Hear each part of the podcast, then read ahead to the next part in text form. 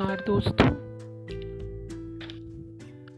Doctor Ravi Kumar द्वारा लिखी पुस्तक किसका सच, कितना सच की कहानियों की श्रृंखला में हमारी आज की कहानी है एग्जिस्ट।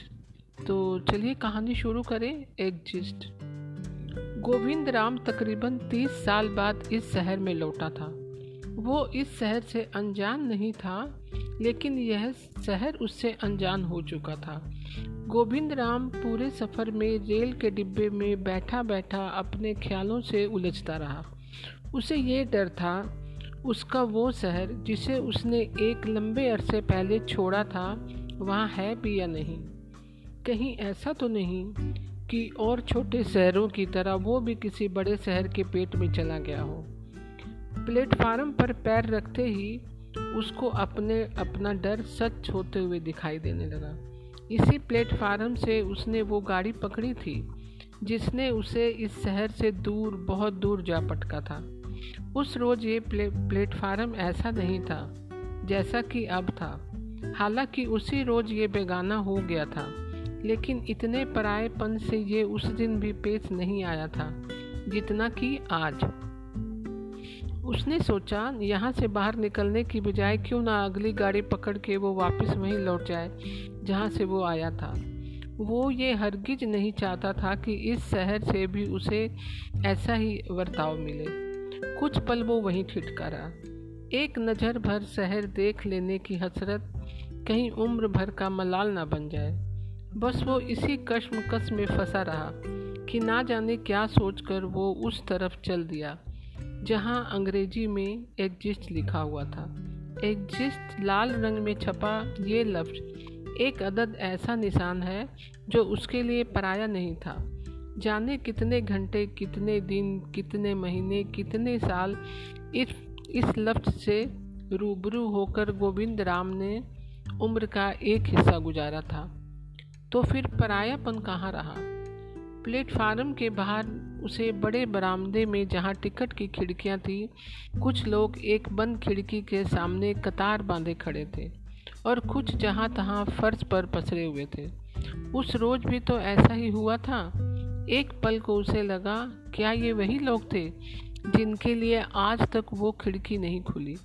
क्या ये वही लोग थे जो उस गाड़ी के इंतज़ार में यहाँ पसरे थे, जो उन्हें कभी भी ले जाने के लिए नहीं बनी थी?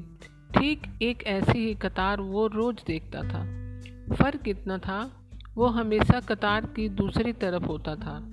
और टिकट खिड़की के उस छोटे से खाने में जिसमें एक वक्त में एक ही हाथ समा सकता था, वो कई कई ठूसे हुए हाथों से मुचड़े होते नोट लेकर उन्हें टिकटें थमाया करता था। और टिकट दबोचते ही वो हाथ इस तरह गायब हो जाते थे, जैसे किसी अजगर का सिर खरगोश दबोच कर जाने कहाँ गायब हो जाता था। जालिम वक्त का अजबर अजगर भी उन दिनों को दबोच कर जाने किधर गायब हो गया।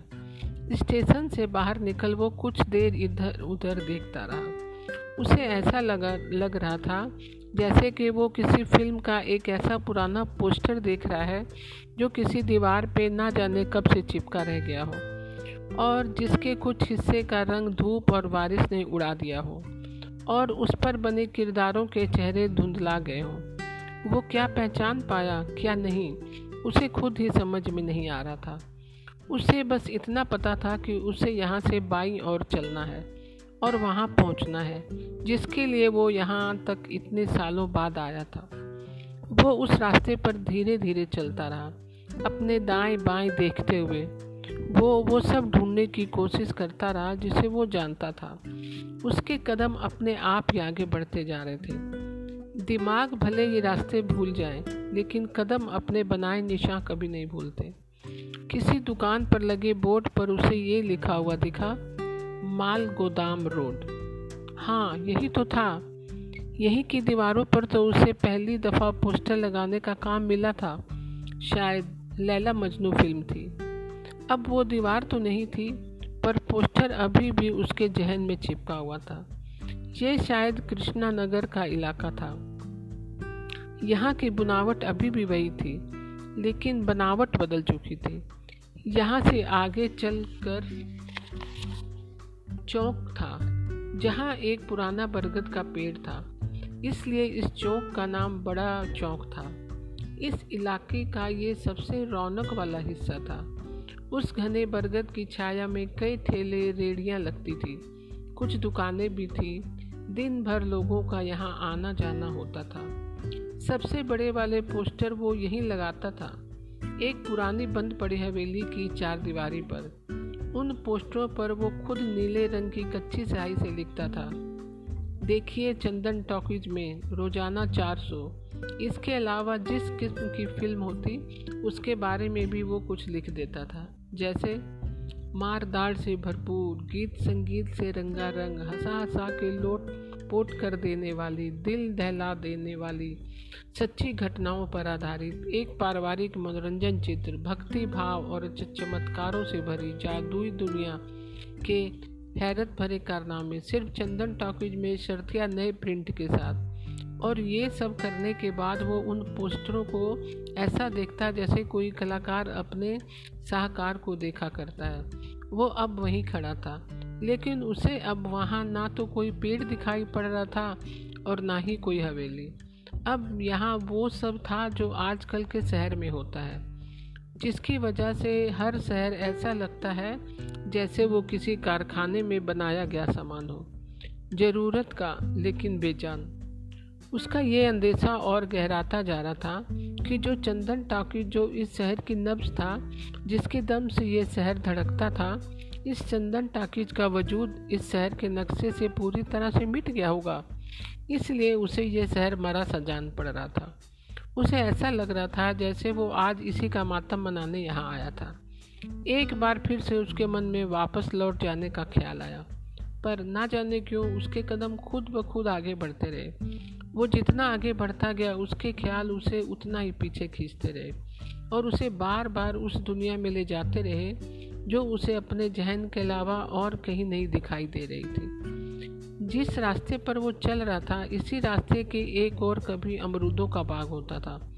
दूसरी ओर एक खुला मैदान, जहाँ अक्सर मेले सर्कस लगते थे।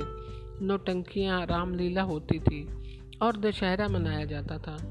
और बाकी दिनों में बच्चे यहाँ खेला करते थे, पतंगबाजी किया करते थे।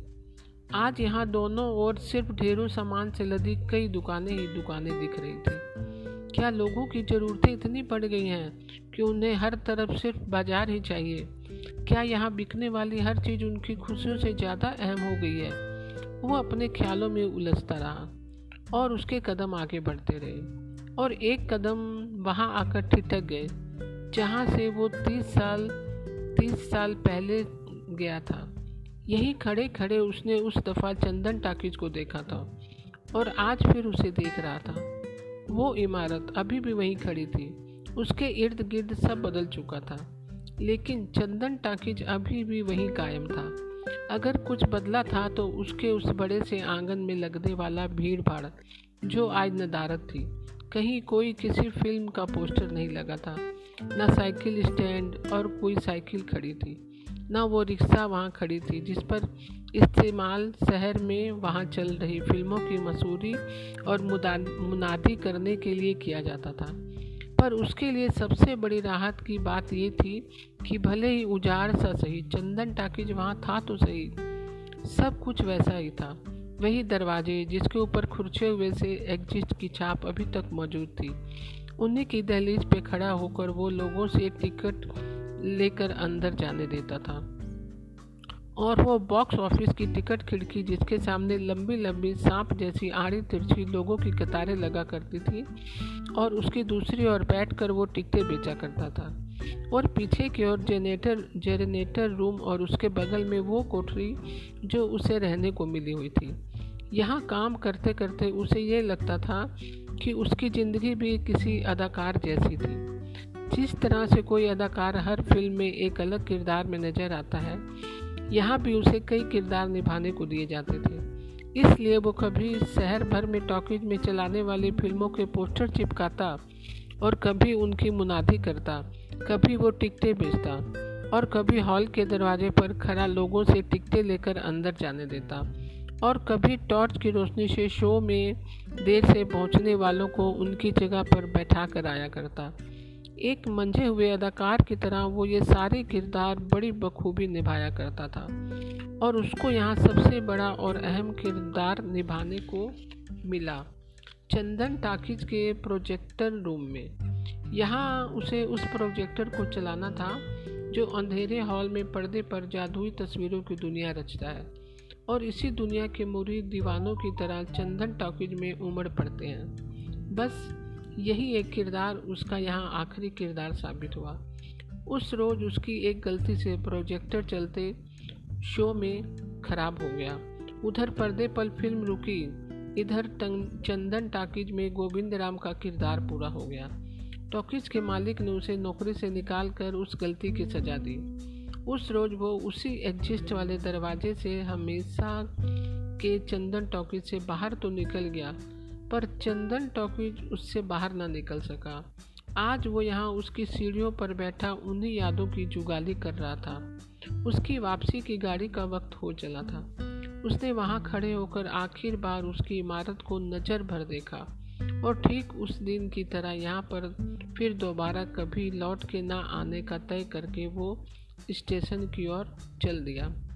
तो दोस्तों, आज की कहानी आपको कैसी लगी? मैं कल फिर एक नई कहानी के साथ उपस्थित होंगी। तब तक के लिए नमस्कार दोस्तों।